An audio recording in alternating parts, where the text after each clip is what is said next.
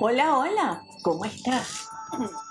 Qué lindo tener de nuevo la oportunidad de poder compartir contigo algunas reflexiones positivas e inspiradoras sobre la vida. Soy Maite y hoy voy a conversar contigo acerca de un tema bien interesante. Además, muy interesante para mí porque recientemente descubrí que había un par de cosas en las que definitivamente estaba procrastinando. Justamente sobre eso vamos a conversar todo lo que podemos hacer para dejar de procrastinar, dejar para después, postergar el momento, la acción en el momento en que deberíamos hacerlo. Yo diría que lo más importante es entender que hay muchas razones por las cuales lo hacemos y que para algunas personas se ha convertido en un hábito negativo, tóxico, porque cuando caemos en ese hábito, lo primero que perdemos es la pasión por lo que hacemos y la posibilidad de lograrlo con éxito. Entonces, súper importante, si estás ahí, estancado en ese hábito de dejar para después, de mover y mover y mover, porque tal vez te resulte difícil, pues entonces tienes que estar atento porque voy a compartir contigo las herramientas más adelante que te van a permitir definitivamente vencerlo, cambiar ese hábito por otro. Vamos a comenzar con mi historia en esta oportunidad que además me parece fabulosa. En la orilla de un río había un barquero que se dedicaba a pasar personas de un lado al otro. Era el único que había muchos kilómetros, por eso siempre estaba muy ocupado.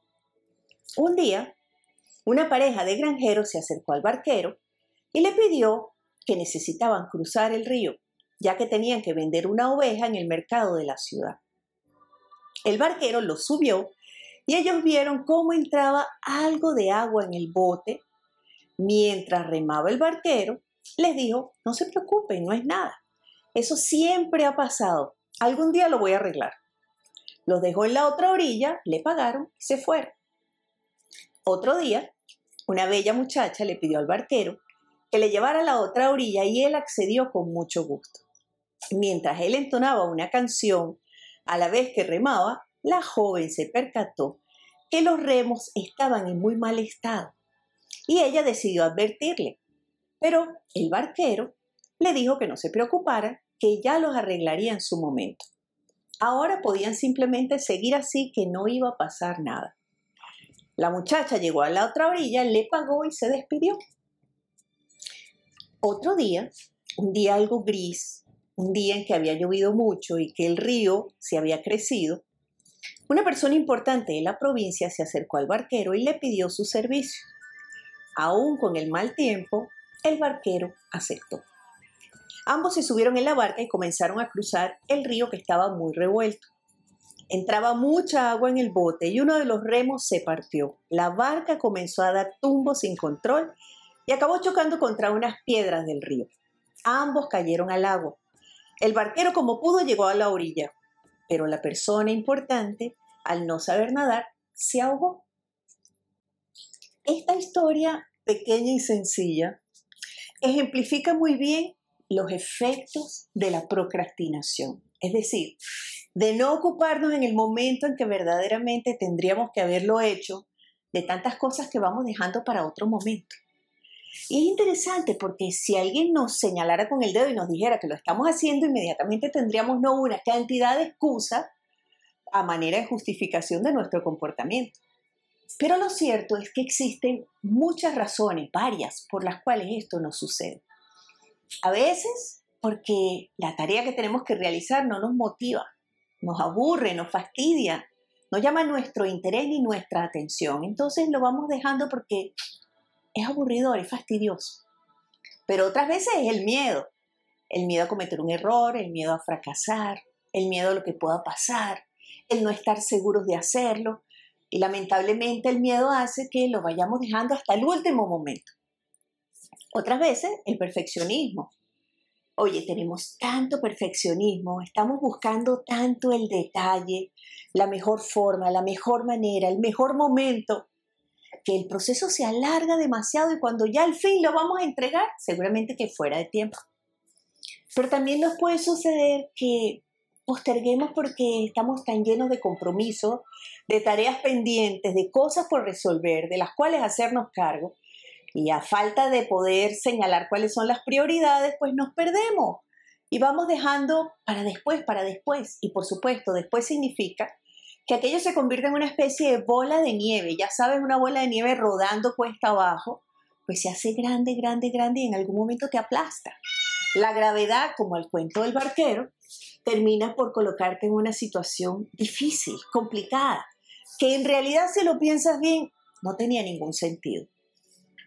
Otra cosa interesante de la procrastinación es que tenemos como una idea con respecto a esas tareas que vamos dejando para después y decimos, es que tengo que, tengo que firmar, tengo que escribir, tengo que mandarlo, tengo que terminarlo, o debo, es que debo y debo. Y tengo son dos palabras asociadas a obligación. Y la obligación nos roba el interés, no nos interesa, es increíble. Y lamentablemente esto hace que muchas veces digamos, no tengo, yo sé que tengo, pero, pero no quiero. Y cuando estamos en este proceso debatiéndonos sobre lo que vamos a hacer, inmediatamente nos llenamos de culpa porque ya sabes lo que pasa. Después que te das cuenta de lo que sucedió como efecto de no haberte hecho cargo, te sientes culpable. Y empiezas a tratar de justificarte, de pensar por qué fue, a ver si de esa manera te sientes mejor. Por supuesto, cuando la culpa se instala en ti, lo próximo que ocurre es que te llenas de estrés, porque ahora ¿qué hago? Ahora, ¿cómo lo resuelvo? Ahora, ¿cómo lo soluciono? Ya no puedo hacerlo si hubiera hecho, si me hubiera ocupado, si me hubiera levantado más temprano. Ya sabes, ese círculo vicioso en el que quedas atrapado muchas veces dentro de la procrastinación como consecuencia. Entonces, culpa, estrés y ansiedad. Terrible.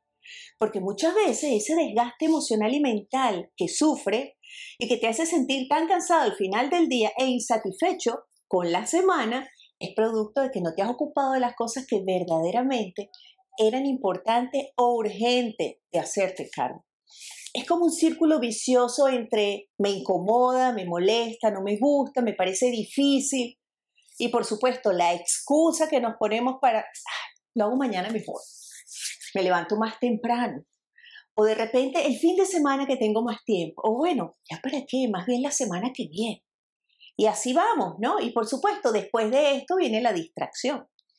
Porque algo interesante es que muchas veces cuando procrastinamos, no es que nos sentamos a ver hacia el techo, no, nos distraemos haciendo otras cosas que si bien no son importantes, realmente nos distraen de aquello que no queremos hacer, que no queremos enfrentar, que nos parece tedioso, largo, complicado, o porque tenemos que buscar los recursos y las herramientas o aprender algo que no sabemos para poder resolver.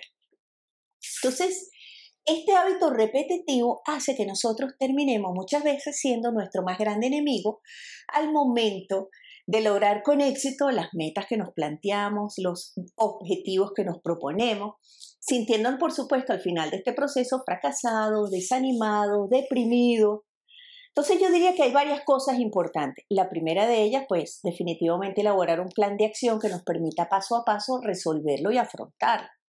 Pero también yo diría que la otra es cambiar los debo y tengo por quiero y puedo. Acuérdate que esto está puesto dentro de la meditación que compartí contigo el lunes pasado, que es justamente para eso, para tomar conciencia de dónde estamos atascados ¿Qué es lo que nos decimos muchas veces como excusa y qué es la razón por la cual nos mantenemos en ese hábito? ¿Y qué es lo que podemos hacer a diferencia de esto, a lo que estamos acostumbrados, para romperlo, para transformarlo, para liberarnos, para liberar toda esa energía represada? Imagínate, después de tantos días o tantas semanas, cuando al fin logras cumplir con eso. Yo hoy te tengo que confesar que hice algo que tenía en mi lista desde hace una semana y la verdad es que la sensación es liberadora. Y es gracioso, es hasta gracioso porque tal vez no es ni siquiera algo tan importante. Pero para ti, que has sufrido la procrastinación con respecto a ese tema, es liberador. Es casi un motivo de celebración. Es tan sencillo hacerlo. Es simplemente voluntad, disciplina y determinación de actuar. Entonces, ¿Cuáles son las herramientas que nos pueden ayudar a esto? La primera de ellas es, comienza por la que menos te motive. Sí, comienza por la que te resulte más difícil. Una vez que hayas elaborado tu lista de todo lo que tienes pendiente realmente por resolver, es muy importante decidir cuál es la más difícil de todas esas.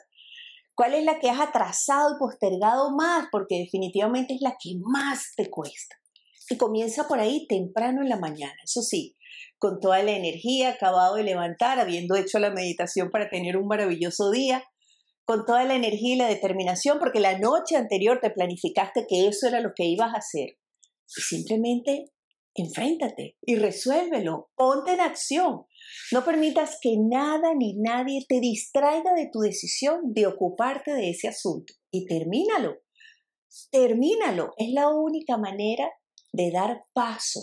Es decir, de poderlo tachar, de poder hacer el chulito y decir, ya está, lo hice. Tan sencillo como eso. Pero si lo dejas para después y para lo último, es muy probable que lo vuelvas a postergar porque te aflora el cansancio, el fastidio, el no me gusta, el no es tan importante, ya sabes, las excusas de las que hablamos hace un minuto, y que van a hacer que lo vuelvas a mover y a mover hasta que se convierta en un asunto grave. Próxima herramienta.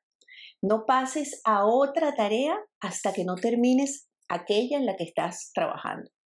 Importantísimo, porque es increíble cómo uno se justifica de la manera más inteligente. Porque de ahí te paras a hacer algo y si alguien te dice, pero no lo hiciste, es que tuve tantas cosas que hacer durante el día. No te imaginas. Es que me salieron tantas cosas de la manera más inesperada. Es que ocurrieron cosas urgentes. O sea, siempre hay una excusa y una razón por la cual no nos ocupamos. Pero si te enfocas, es decir, hasta que no lo termine no voy a hacer nada más. ¿Y qué puede significar eso? Quedarte así viendo para el techo. No hagas ninguna otra cosa, porque si te pones a hacer otra cosa te vas a justificar, te vas a distraer y lo vas a postergar. Acuérdate, es como un círculo vicioso en el que estamos atrapados de una cantidad de acciones y de comportamientos inconscientes, porque ya se volvieron un hábito en nosotros. Es más, tenemos una inteligencia y una rapidez para inventarnos y crear las excusas perfectas que nos justifican en la falta de responsabilidad, por ejemplo, cuando lo que teníamos que hacer involucra a otros. Oye, en algún punto tenemos que recoger nuestra dignidad y hacernos cargo. El único responsable de transformar y mejorar tu condición de vida eres tú. La única persona que puede hacer algo al respecto de una manera concreta y asertiva eres tú soy yo, es cada uno de nosotros. No podemos seguir viviendo la vida buscando culpables, porque en realidad el único responsable de manejar, de gerenciar nuestra vida de una manera distinta es cada uno de nosotros. Próxima herramienta, ponle fecha. Ponle fecha, no lo dejes en el aire. Oye, haces una lista de todo, todo lo que tienes que hacer, pero te has preguntado, te has planteado cuánto tiempo te va a tomar ocuparte de cada uno de ellos, cuánta energía tienes que invertir, si realmente estarás listo y capacitado para hacer todo eso que te planteas mañana en un solo día. Porque cuando elaboramos un plan de acción es muy importante agregarle fecha, tiempo. Oye, esto me va a demorar tantas horas de una manera realista, objetiva porque así nos vamos a asegurar que podemos cumplir más eficientemente pues con lo que estamos haciendo. Entonces ponle fecha. Oye, esto lo voy a terminar el viernes a las 3 de la tarde, el lunes a las 11 de la mañana, el fin de semana, del domingo a las 6 de la tarde no pasa. Antes de las 6 de la tarde tengo que haberlo terminado. Porque es una manera como de concretarte a ti mismo, de ponerte ciertos límites que te hacen un poquito de presión para que asumas la responsabilidad y puedas cambiar definitivamente ese comportamiento por otro. Entonces, muy importante ponerle fecha. ¿Hasta dónde y hasta cuándo lo postero? ¿Hasta dónde hasta cuándo lo dejo pendiente? Como si en el fondo esperara que no tenga que hacerme cargo. Como si en el fondo espero que algo suceda o que alguien se haga cargo y que no tenga que ser yo. Pero lo cierto es que generalmente todo lo que postergamos y dejamos para después a la espera de que se resuelva por sí solo, generalmente se hace más grande, se hace más grave, se complica y nos enreda. Entonces es súper importante tomar acción. Por ejemplo, algunas de las cosas que muchas personas suelen postergar son las citas médicas. Es decir, tienen un malestar en una rodilla, tienen un dolor en la espalda, tienen una sensación que los ha acompañado por tanto tiempo y se dicen a sí mismos, no, eso no es nada, eso es estrés, eso es cansancio, es que no he dormido. Oye, pero mientras alargas eso, que es la toma de una decisión para hacer algo al respecto, te desgasta, te llenas de ansiedad, de estrés, de preocupación, ¿qué vas a hacer para resolverlo? Entonces, generalmente lo que hay que hacer es enfrentarlo, como los miedos, enfrentarlo. Vamos, ¿qué es lo que hay que hacer? Hacer una cita médica, hacerme el examen, revisarme y saber qué es lo que tengo.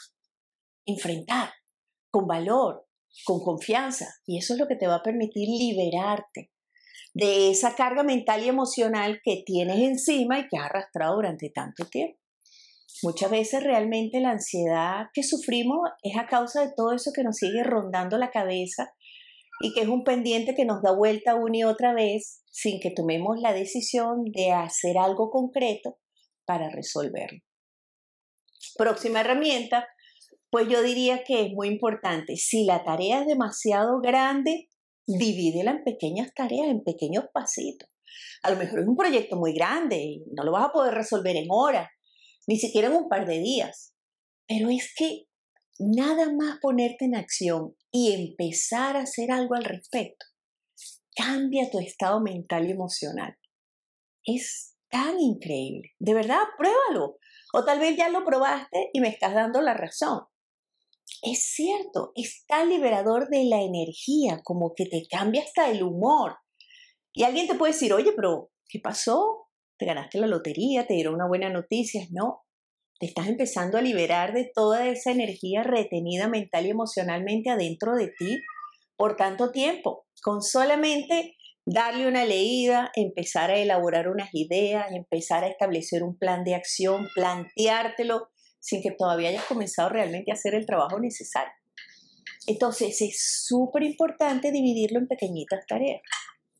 Hacer la lista, buscar la información, pedir la asesoría de alguien que va a implicar llamar, mandar un correo electrónico, ir a ver a alguien, mandarle un mensaje, hasta ese punto de detalle. Porque cuando hay tanto detalle elaborado ya no hay excusa. Todo es tan sencillo que es nada más seguir una pequeña acción detrás de otra y cuando menos te lo imagines habrás terminado con eso.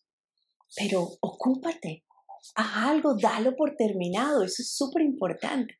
No enfrentes todo aquello tan grande porque vas a decir que no puedo, es que es muy pesado, me va a demorar demasiado tiempo, y por supuesto, también de ahí surge esa otra actitud de sentirnos víctima de otros, porque siempre yo, porque siempre a mí, porque nadie me ayuda, porque nadie me pregunta si yo necesito ayuda para hacerlo. Se están aprovechando de mí.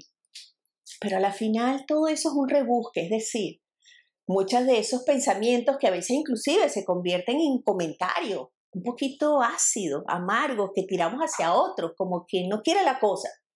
Y que cuando nos confrontan, decimos, no, no, no, no, no, yo no quise decir eso. Pero en el fondo sí, hacen que sigas ahí sin hacer nada concreto para resolverlo, para manejarlo. Entonces es súper importante. Yo agregaría algo más que a mí me ha ayudado mucho y es acompaña esa actividad con algo agradable.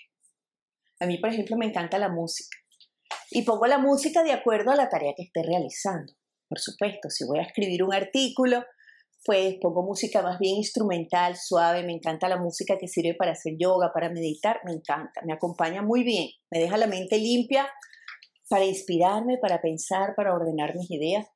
Pero si estoy ocupándome de algo en casa, me gusta la música más alegre, más movida, inclusive hasta rítmica, porque me suaviza el trabajo que estoy haciendo en ese momento. Es más, llega un punto en que lo disfruto tanto que ni siquiera me doy cuenta todo lo que hice hasta que al fin termino, me siento y digo, wow, pero sí que me rindió el día. Que para mí un recurso es la música, pero puede ser hacerlo en el lugar preferido de tu casa, hacerlo frente a una ventana, inclusive, ¿por qué no salirte al balcón? No sé, todo dependiendo de lo que tengas que hacer, ¿verdad? O llamar a alguien para que te acompañe o conectarte con alguien mientras eso sucede. Yo, por ejemplo, me he acompañado de uno de mis nietos en Bogotá, que es un compañero, un compinche extraordinario y que está ahí muchas veces, inclusive cuando estoy haciendo yoga, y me encanta porque es una compañía agradable que te distrae, que te suaviza el ejercicio, el esfuerzo que estás haciendo. Y es que es un esfuerzo, porque acuérdate, estás venciendo tu propia resistencia, estás siendo capaz de afrontar y tratar de controlar a ese saboteador interno que está instalado en tu mente y que te dice tantas cosas que son las razones perfectas del por cual no has podido. No te has ocupado. Es más, tal vez termines no haciéndolo porque no es justo que siempre seas tú. Entonces, ser consciente de esa voz interior también es una buena manera de manejar. Otra buena compañía para suavizar lo que estás haciendo es una taza de té, una taza de café. Oye, es como encontrar eso que te hace agradable ese momento. Me lo voy a suavizar de la manera posible para poder hacerlo, ocuparme y resolver. Por otro lado, a veces también lo que ocurre es que quisiéramos como recibir una recompensa instantánea y gran parte de las cosas que postergamos, de las tareas que están pendientes, pues no nos las van a producir. Entonces, a falta de recompensa, como que no tenemos motivo. Pero podríamos pensar en el efecto que nos causaría, por ejemplo, seguirlo postergando y de qué manera nuestra propia situación de vida se va a agravar y se va a dificultar. O podríamos invertir el proceso y decir, ¿Qué es lo, cómo me voy a sentir cuando al fin termine de hacer esto? ¿Qué va a pasar? Vas a tener más energía, más tiempo libre, vas a tener tu mente limpia, clara, te vas a sentir mejor y además vas a contribuir con ese proceso que te permita conseguir con éxito todas tus metas y los propósitos y los objetivos que te planteas a tono personal y profesional. Liberador, ¿verdad? Es interesante cuando cuando a veces las personas me dicen, bueno, es que me di cuenta que me está pasando esto, me di cuenta que estoy haciendo esto, y yo siempre les contesto, es el 50%. Tienes el 50% de lo que tenías que hacer para manejarlo, para superarlo, para resolverlo, para cambiarlo. ¿Y por qué el 50%? Porque es que lo más complejo es darnos cuenta.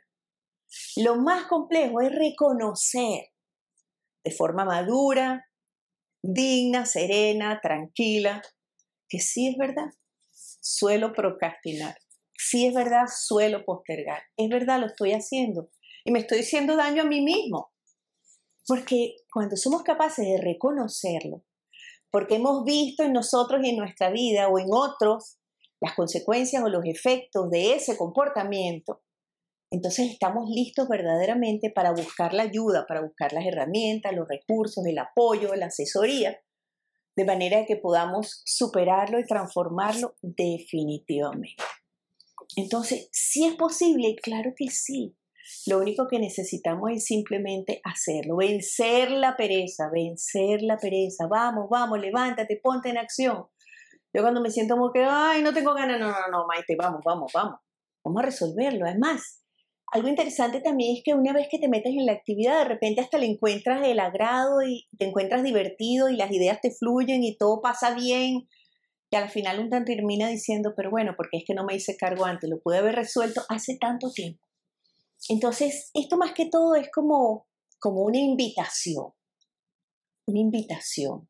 Trato de darte la inspiración y la motivación para que dejes de procrastinar para que mañana, ni siquiera te estoy diciendo hoy, mañana sea el primer día del resto de tu vida sin ese hábito tan fastidioso y tan negativo.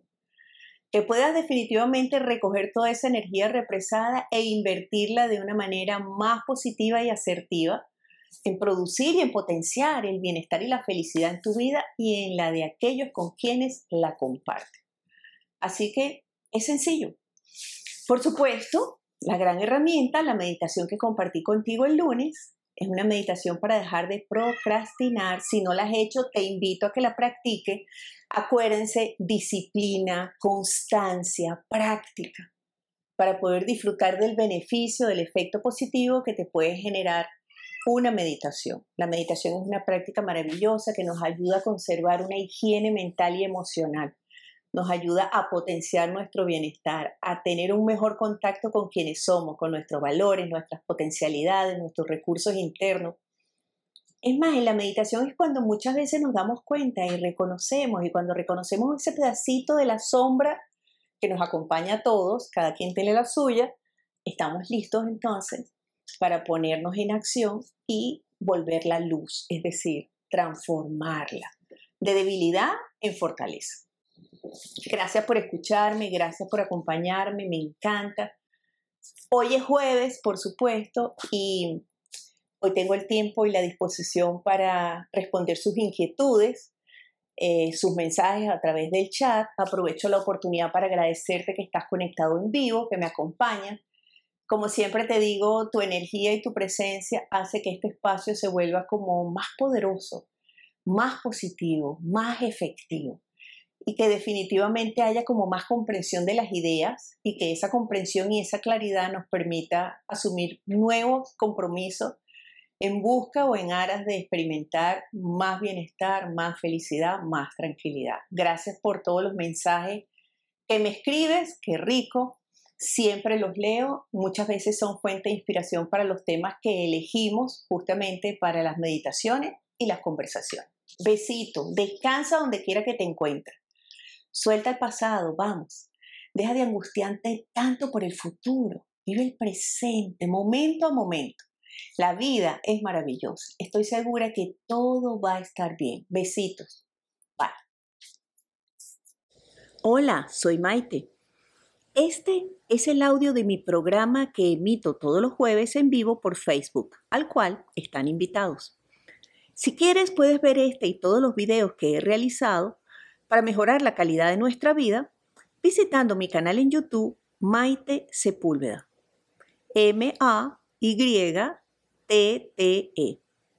También subimos una meditación guiada con cada tema que puedes escuchar en Meditaciones con Maite completamente gratis en todas las plataformas, incluyendo podcasts.